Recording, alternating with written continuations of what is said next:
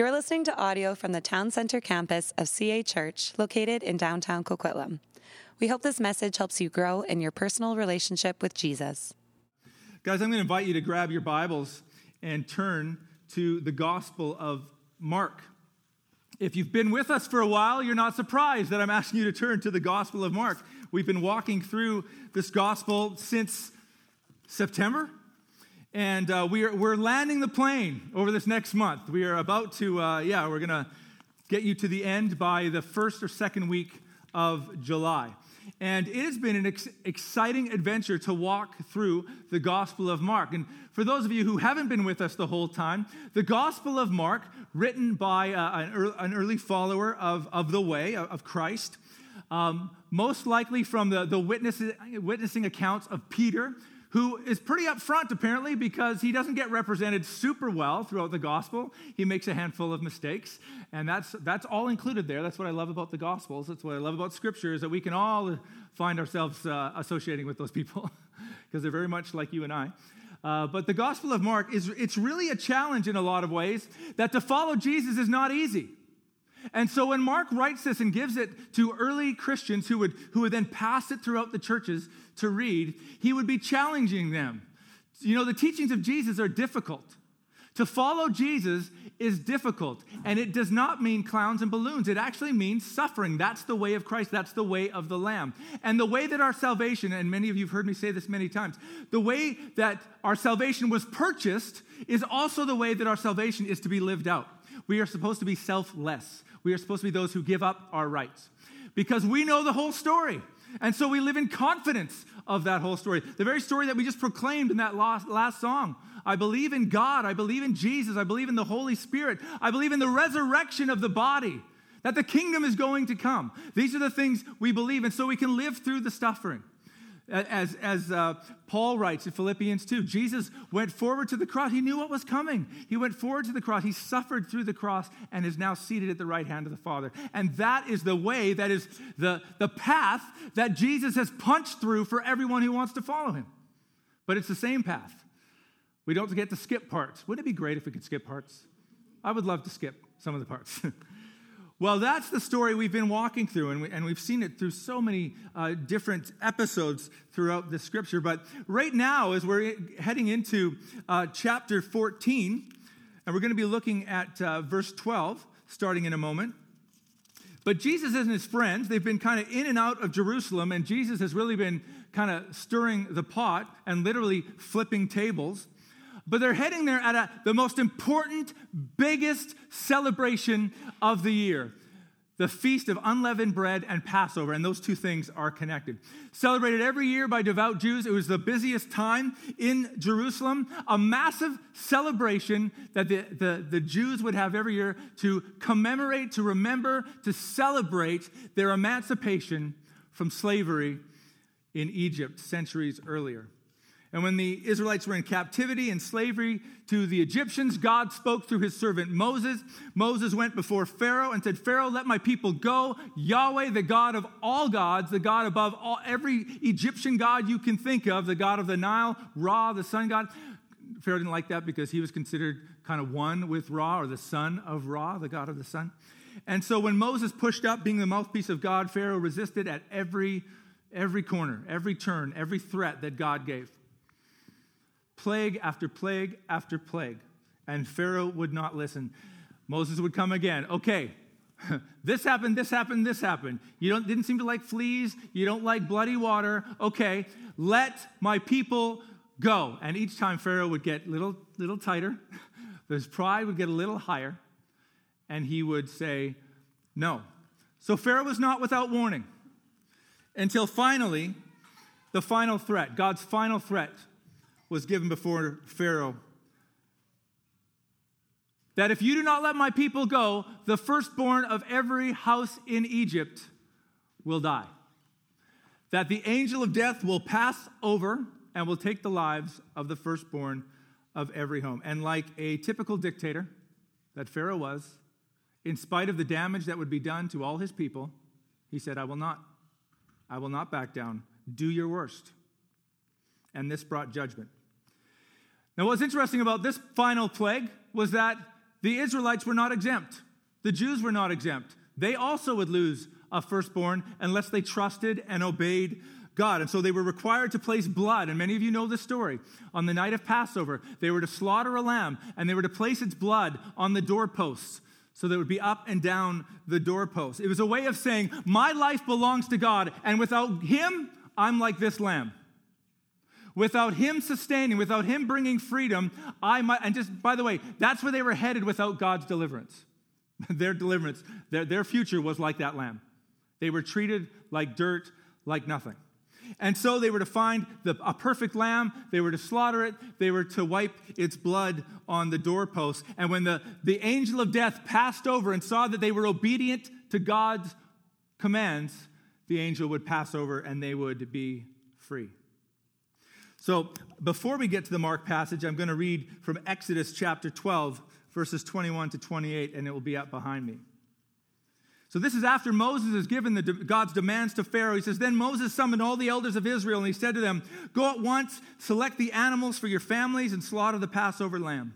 Take a bunch of hyssop. Hyssop was like a, a, a kind of plant that when it was dried out, it could act kind of like a sponge and dip it into the blood in the basin and put some of the blood on the top and on both sides of the door frame. None of you shall go out of the door of your house until morning. When the Lord goes through the land to strike down the Egyptians, he will see the blood on top of the and the sides of the door frames and will pass over the doorway. He will not permit the destroyer to enter your houses and strike you down. Obey these instructions as a lasting ordinance for you and your descendants. When you enter the land that the Lord will give you as he promised, observe this ceremony. And when your children ask you, What does the ceremony mean to you? then tell them, This is the Passover sacrifice to the Lord, who passed over the houses of the Israelites in Egypt and spared our homes when he struck down the Egyptians. Then the people bowed down and worshiped, and the Israelites did just what the Lord commanded Moses and Aaron. Now that's gross. I mean, let's call, let's call it. That is gross and, and savage. And that's the point of the event. That without God, this is where sin leads. You want a visual of what sin is? It is life taking, it is blood spilling. This is where sin leads without God's intervention. So the Passover lamb tells us where sin leads. After, after all this, the angel of death did come, did pass over, and those who placed their, their, their, their, their trust in the, the blood of these Passover lambs were saved, and those who did not trust God's word were not saved. And as I said, it was not abrupt, it was not without warning, it was not done without proof that God was present. God really took his time before he got to this one. He made them really uncomfortable for not listening, and it got progressively worse. So that's the background for today's text. So I'm going to invite you to stand and we're going to look at Mark chapter 14, verses 12 to 26. It says, On the first day of the festival of unleavened bread, when it was customary to sacrifice the Passover lamb, Jesus' disciples asked him, Where do you want us to go and make preparations for you to eat the Passover? So he, so he sent two of his disciples telling them, Go into the city, and a man carrying a jar of water will meet you. Follow him. Say to the owner of the house he enters, The teacher asks, Where's my guest room, where I may eat the Passover with my disciples? He will show you a large room upstairs, furnished and ready. Make preparation for us there. The disciples left and went into the city and found things just as Jesus had told them, so they prepared the Passover. When evening came, Jesus arrived with the twelve. While they were reclining at the table eating, he said, Truly I tell you, one of you will betray me, one who is eating with me. And they were saddened. And one by one they said to him, Surely you don't mean me. I, I would never betray you, Jesus. It is one of the twelve, he replied, one who dips bread into the bowl with me. Now, they probably would have all dipped in there. So he's saying, It's one of you who's doing this with me right now. It's true, it's going to happen. They will, the, um, the Son of Man will go just as it is written about him. But woe to the man who betrays the Son of Man. It would be better for him if he had not been born. Woe to the man who does not trust. Woe to the man who does not obey and follow me. While they were eating, Jesus took the bread. And when given it thanks for it, he broke it. It would have been unleavened bread. The reason for the unleavened bread is they were in a rush, no time to wait. And he took the bread and he tore it. He said, Take, this is my body. And they ate it. And then he took the cup. And when he'd given thanks, he gave it to them. And he said, Drink this cup, drink from it. This is my blood of the covenant, which is poured out for many, he said to them. Truly I tell you, I will not drink again from the fruit of the vine until the day when I drink it new in the kingdom of God. And then, just like we Good Alliance Church people do, they sung a hymn. And they went out to the Mount of Olives. Jesus, I pray you would speak to us today. And it can be very easy to step into a gathering like this and uh, feel good, feel a little kind of pumped up by uh, an encouraging story. Uh, it can be good to spend time in community like this, which we must do, which is important for our walk. But I pray that as we, we, we look at this extremely important event and what it represents, you would fill us with your spirit, you would enliven us, you would excite us uh, about the story that we are living today, this week, our lives until you return. We pray these things in your name, Jesus. Amen. You can take a seat. My son's birthday was this week. He turned 19. Yes, wow, he is a beast. He's a big dude. And it was great to, to converse with him and, and see how he's doing. But we couldn't have a meal with him because he's in England. So we looked at him and kind of had a glitch. There were a few frozen moments. I think he might have faked one at one point because he's that kind of guy. And so we spoke to him on our, on our glitchy computer and we told him we loved him and we, we can't wait till he's home. We can't wait until we're with him, but this will have to do for now. It's a small version of a bigger event that's going to happen in the future. And you know what? Throughout his time away, we every once in a few days, we're like, can you believe how long he's, he's been there? I, I can you believe how much time it like, kind of get to the halfway point? It's been halfway now. And then we get over that halfway, and you're like, can you believe? Uh, like we're going to see him pretty soon. We're going to spend a day in London with him. We're going to be able to travel with him a little bit. We're going to see him face to face, and it won't be over screen. It'll be a full embrace of our son, and we'll hear more of his bad jokes, and we'll hear all these. But we look forward to seeing each other. This will do, but I can't wait until we see each other again. That's what the Passover is for the people of Israel. That's what communion is for you and I. This will do, this will hold, I, I need this to hold on to until everything comes to fruition and concludes just as God promised it would be. Passover is a reminder of, of who Israel is, who their God is, and how he's, he's worked on their behalf in the past and he's, he's working for their future. The Passover and the Exodus that followed it, the, the mass exit of Israel from slavery in Egypt was the single most defining moment in the history of Israel. It's where Israel would say they were birthed. It's where they were created. It's where they became, an, they had an identity as the children of the living God. So at Passover, as I mentioned, there was bread, but it would have been bread more like this not the nice big chunk stuff that we often have, not egg bread, not a big sourdough or a nice French French bread. It would have been unleavened bread, which they were commanded to make. It was a reminder that God was going to be swift and he was going to move quickly. So be ready to move when he says move. There was a cup of wine. And, and, as they, they would drink the wine at Passover and they would lift it four times, they, they would remember the, the, the wonderful things that God had done for them.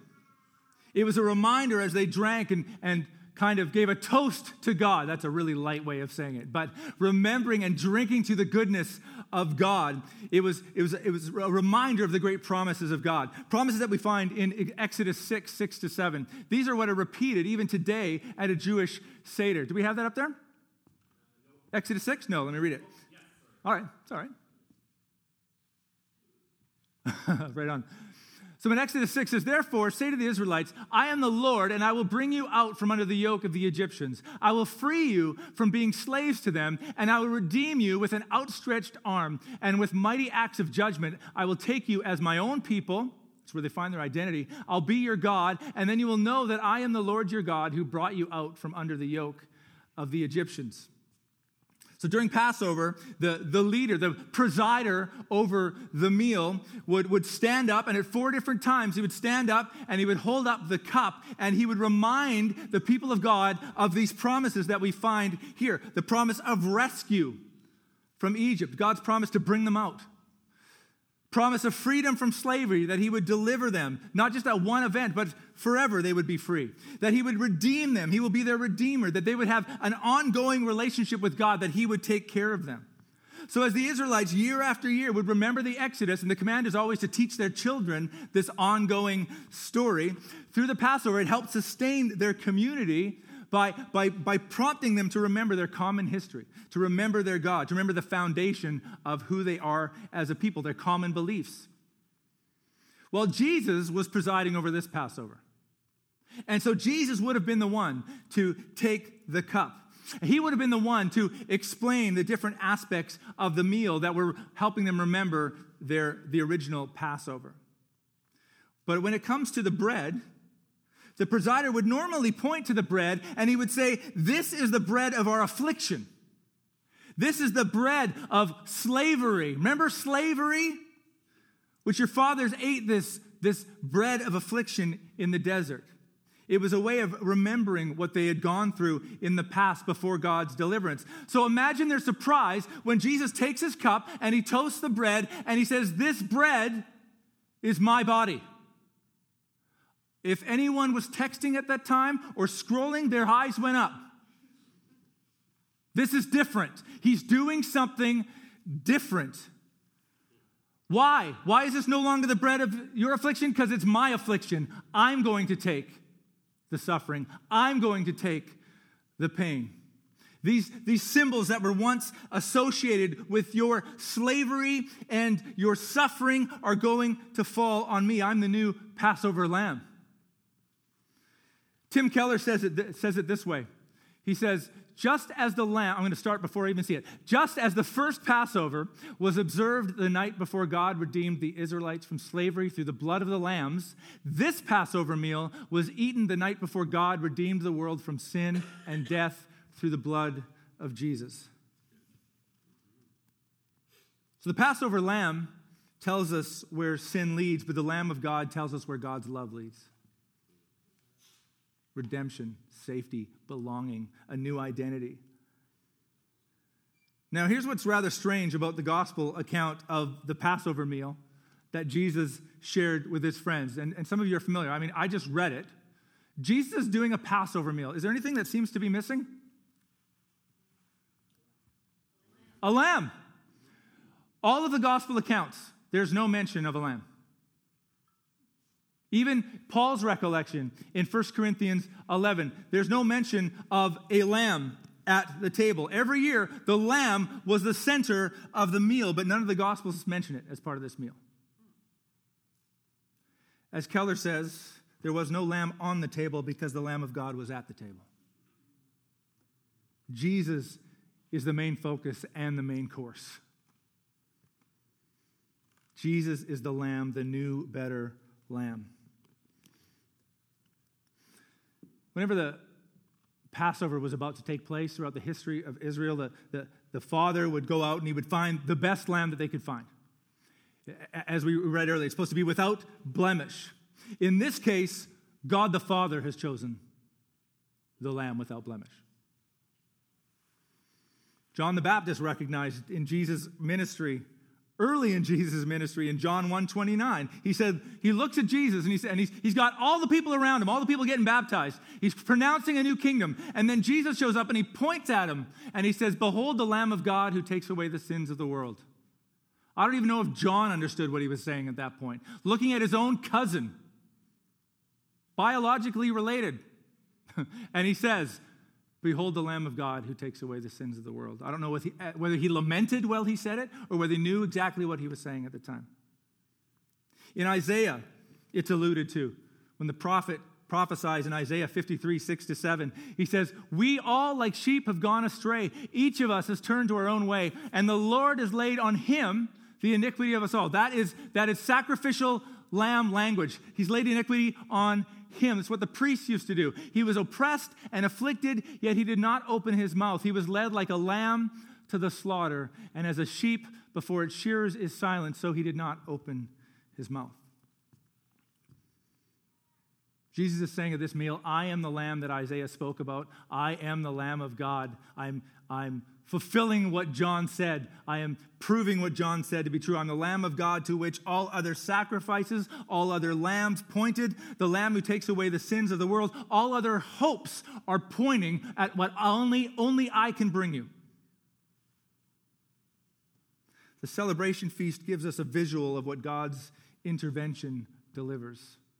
And every year, when the Israelites, when the Jews would, would, would eat the meal together, they would remember God's deliverance and they would look forward to a Messiah. That's a massive part of this meal. God's not done with us yet. And this leads to community because we're all, they were all in that. They, were all, they all had the same hope. They all had the same visual of, of God's intervention. It, they understood who they were and they understand who, understood who God were as they, was as they had this meal together. And as they would sit and they would eat the meal, much like when I would look at my son on, on a screen, they would think, we can't wait till this is all fulfilled. Can't wait till we get to embrace our God. Can't wait till, till everything that's promised in this meal is made a reality. You and I look to Jesus, we look to our, our Savior God. Jesus is also our brother, and we can't not wait to eat and drink and embrace him. We need to catch that.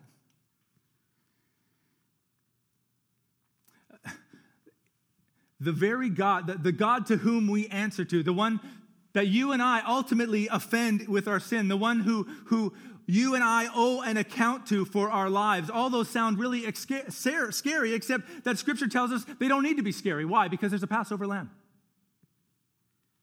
there's deliverance. The Lamb of God tells us where God's love leads, and it's a welcoming love. There's deliverance physically, emotionally, and spiritually. And that's what Passover, that's what communion tells us. That that day is coming because of the perfect Lamb of God. And who is that day coming for? Who, who, gets, who gets to live to see Jesus face to face? Is, is, it, is it only those who never doubt? I hope not. Only for those who don't doubt? For the super spiritual? Someday they'll get to see Jesus. Those who, who associate themselves with Jesus. Paul writes, and, and, the Apostle Paul writes, and some of us really need to hear this because we're, we're still walking around like we're in Egypt. Some of us need to hear this when we walk before a holy God, when we sing songs of worship, because many of us sing them and we, in our hearts, we're saying, that's not for me. Not even that you reject it, but because I'm sure that when God comes to me, as one scholar says, he comes holding his nose.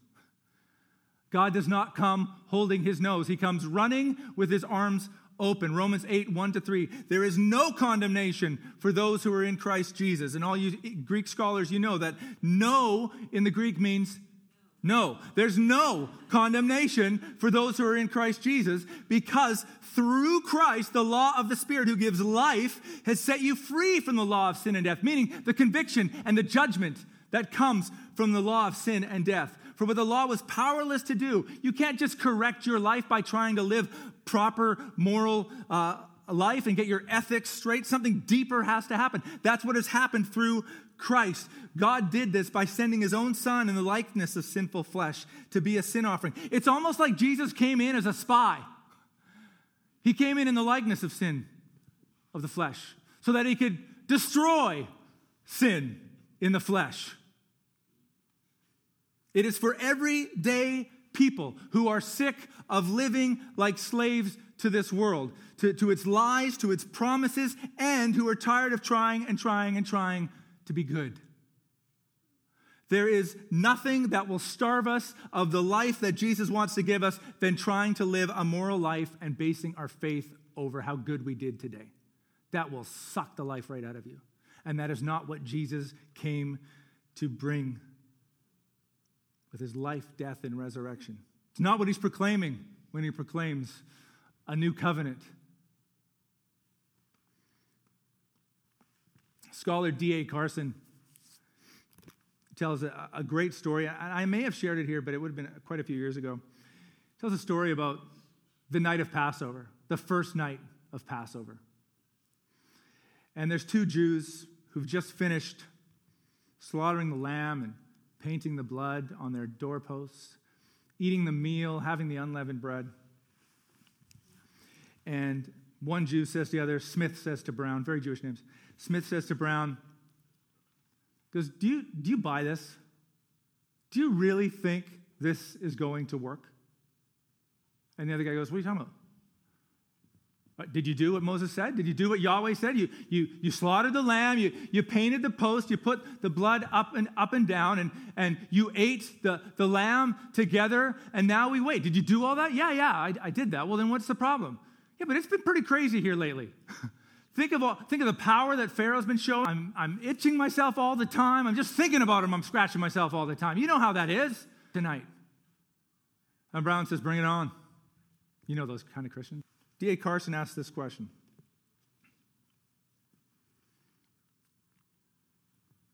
Which one was saved from the angel of death that night? Both of them. Both of them. Our salvation in Christ, the Lamb of God who takes away the sins of the world, is not based on how you feel in your heart today. Because death does not pass over them on the Passover based on the intensity or the clarity of the faith that they exercise, but on the grounds of the blood of the Lamb. Your salvation, your permanence, the declaration that you are part of a much larger story than your ups and downs of every day, than COVID, than political upheavals. The declaration of that, the, the, the foundation and the truth and the clarity of that, the definitive event is the blood of the Lamb. And so it doesn't matter if you had a bad week. So we never have to come before Jesus and say, oh, oh I try to come up with some excuses. Uh, you know, it was just a hard week. I did, I did this, and I know, I know I yelled. And it, no, we don't have to do that. As one hymn says, I need no other argument. I, I, I need no other plea. It is enough. It is enough that Jesus died and that he died for me. That's it. That's our story. Everything else is a treadmill with no off switch. Everything else is trying to prove your spirituality, everything else is trying to prove your morality. From our deep love for Christ, from our deep love for the Lamb who gave up everything for us, do we, do we try to live out that kingdom animated by His Spirit? Of course we do. But our faith does not live or die on how good our week was. Praise God. That is our story. That is where our confidence is found. And communion tells us over and over where our story leads. Communion tells us where, where we've been, it tells us where we're going, and it tells us where we are. It gives us a compass to know what story we're in. The table tells us where we are in God's story and where it leads. The gospel story is all caught up in the drama of communion. So much like catechism, we could ask the questions, why? And this, is, this would be very common during Passover. What would happen is they're trying to teach the kids, there would be a lot of questions and, and answers. Why do we eat this? Why do we paint the doors? Why do we do it? And it's like to remind us of what we went through, to remind us of slavery. Why do we eat bitter herbs? Well, we eat bitter herbs because it reminds us of the torment. All sorts of things are going like that during Passover, right? Well, we could do some of those. Why do we eat the bread? Because we were once lost in our sin and God provided the perfect lamb for our salvation and deliverance. Why do we drink the cup? Because our debt was high and, and the debt was insurmountable, but Jesus paid the price through his blood on the cross. That is the declaration that defines our lives. And we eat to it, and we drink to it, and we celebrate it every time we have communion. One of the stipulations of, of Passover and the Passover lamb, and you, you might recall it in verse, in verse 5, is that the lamb was to be without defect. It was meant to, to represent something bigger than itself. It was a, a symbol of the, the innocent being given for the convicted. So they would find the best one they could. Maybe if there was like a little, little dark on it, they'd, they try to get out. I don't know. They try to make the lamb look perfect. But the other important command by God was that it was that there was enough for everyone to eat. That if you had you had more than you need, that you bring other people in. If your neighbor doesn't have enough, then you make some for them, and you guys all eat together. All of you are a part of this story. In Exodus 12, 4, it says, If any household is too small for a whole lamb, they must share one with their nearest neighbor, having taken into account the number of people there are. You are to determine the amount of lamb needed in accordance with what each person will eat. It's not just talking about your own household, that's talking about the nation of Israel. There was to be a sufficient amount for everyone. Everyone was supposed to take part, and everyone was welcome to take part. I want to say that as we come to the table today, as we eat this meal that Jesus declared as, as a new covenant, a new story for us to live in. Jesus is more than you need. He's more than enough for whatever slavery you're in, for whatever darkness you're walking through. He is the answer to the deepest hunger, he, he, the, the, the deepest sin, and the deepest hurt. He is the answer to the slavery you are in. And so the blood that once stained the wood of the doorframe for the salvation of Israel has been replaced by the blood that stained the wood of the cross for the salvation of all who will come. Not the perfect, not those who had a good day, not those who everyone else looks to and admires, but those who place their trust in the finished work of the Lamb. And communion plays this out and reminds us. But I'll tell you, you can have a meal placed before you, it means nothing unless you eat it. Jesus can come and offer you salvation from Egypt. He can, he can offer you salvation from slavery, from the burden that you're in. But unless we decide we're going to feast on that, remains outside of us and, unwor- and, and not work. It just becomes some nice fable, some nice story out there that we reflect on. But the meal that Jesus prepares for you is for all, but it must go eaten. It must go eaten. The life, the death, and the resurrection of Jesus is of no benefit unless we say we will find our life in it. We will find our identity in it, our hope in it, our past, our present, and our future. That's the gospel. So I don't know how you come here this morning. Some of you, maybe you haven't stepped foot in a church for years. Maybe it's the first time you're stepping into a church. For those, and for many others here who I know and love, we've been coming to church for, how old am I? 51. I've been coming to church for 52 years. but many of us can, can come to communion, we can come to church week after week, and we don't allow the truth of the gospel to fill us and animate us in a way that the world would look at us and go, How come this person isn't yelling on Facebook? How come this person, when someone attacks them, they say, Forgive them, Father, because they know not what they're doing? Who lives that kind of life? Who lives with a smile on their face when so much turmoil is going on? Well, someone who's placed their life and trust in the blood of the Lamb, that's who. Someone who knows they've been purchased, someone who knows they have an identity that cannot be touched. Why do we know it can't be touched? Because death once tried to kill our identity in the grave. See, because we're one with Christ. And he burst out of the grave.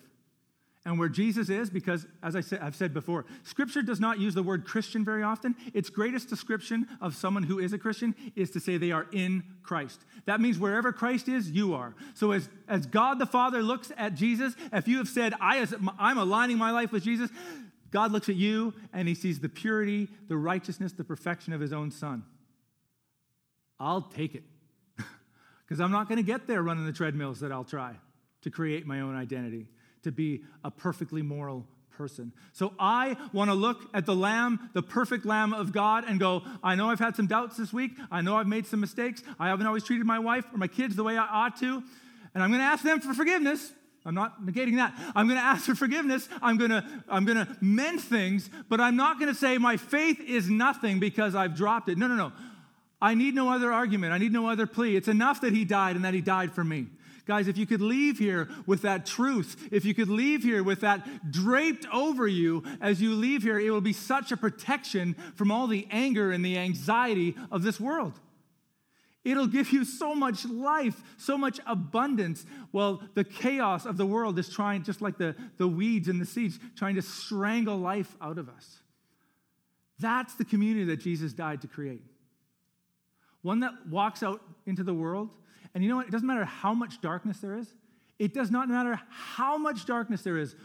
One candle, well, it can't put out one candle. Can't put out one small light. We can be that light in our community. We can be that light as a church. We can be that light in our workplace, in our family living rooms, at Starbucks, when someone's losing it because their coffee is a minute late. We can be that light in those situations. We bring peace. So we're going to take communion right now. I'm going to invite Josh to come up. Now, for those of you who are anxious, we're not, I've already put my hands all over it. I sneezed on it a few times, had it in my car for a month. We're not using this. So don't worry. I will say that in a month from now, the next time we do communion, we will be having br- actual bread. It will, won't be one that we're all ripping and dipping, but we are going to have cut pieces. And if you're comfortable coming up to take them, you can take them. We will have separate cups, and you can take them and take and eat. And we will still provide these wonderful things for those of you who would like to use these. I'm going to ask we get ahead of the game as we do each week because these make a lot of noise. If you haven't used these before, there's a thin film on the top that comes off that uncovers the bread like substance? you having a hard time? All right, you, you help them out. You, you have a helper there. And uh, if, you, if you didn't receive one on the way in, just put your hands up and uh, we'll, we'll hook you up. But I think it looks like most of us have one. Matt needs one down here. Doug? Down here, Doug. Thanks.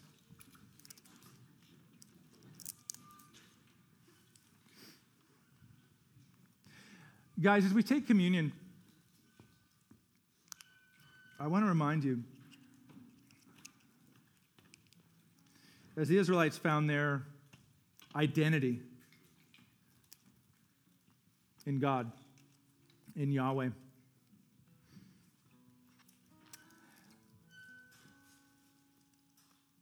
As they found hope, even in the middle of very deep difficulty in exile and persecution. We find our story when we take the bread and we take the cup. We're reminded of the words of Jesus, who he said, This is, this is something new I'm giving you. affliction no, long, no longer needs to be yours because it was put on my shoulders. So don't walk with that affliction anymore.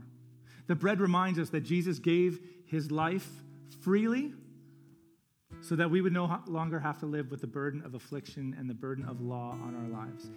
When we eat this, we were reminded of the release from that. So, Jesus, we eat this bread, reminded of what you bought us through your body, and we eat it in thanksgiving this morning. Amen. Let's eat together.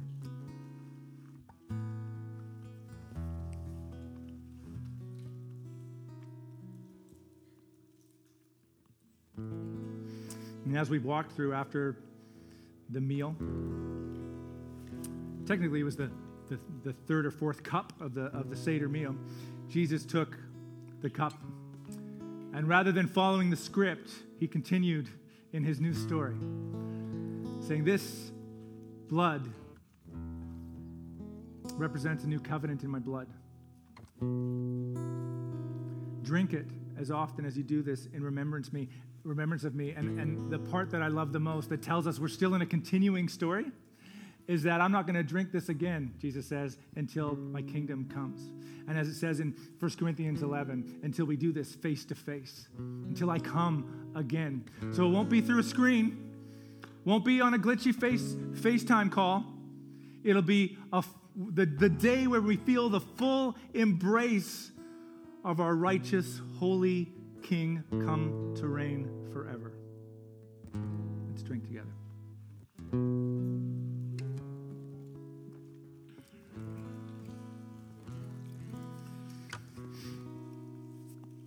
And so, God, I pray that we would steer clear of empty ritual, that we would steer clear of religious practice, that as we do, uh, as we remember you through the bread and the cup this morning, that this would anchor us into your story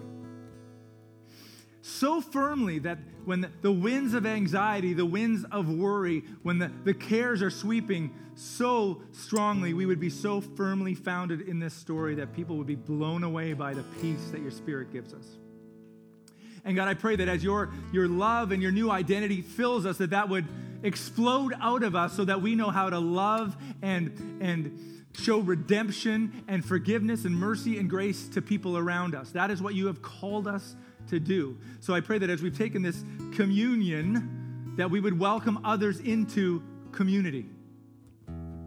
Whether it be in this church, whether it be in our workplace, whether it be in, our, in our living rooms, the places where that have been known to be places of, of death and, and a lack of life, I pray that you would allow us to be ambassadors of your light. Thank you for the beautiful story you, you've welcomed us into. Jesus, thank you that for the joy that you saw before you, you endured the cross, you took on its shame so that we would not have to.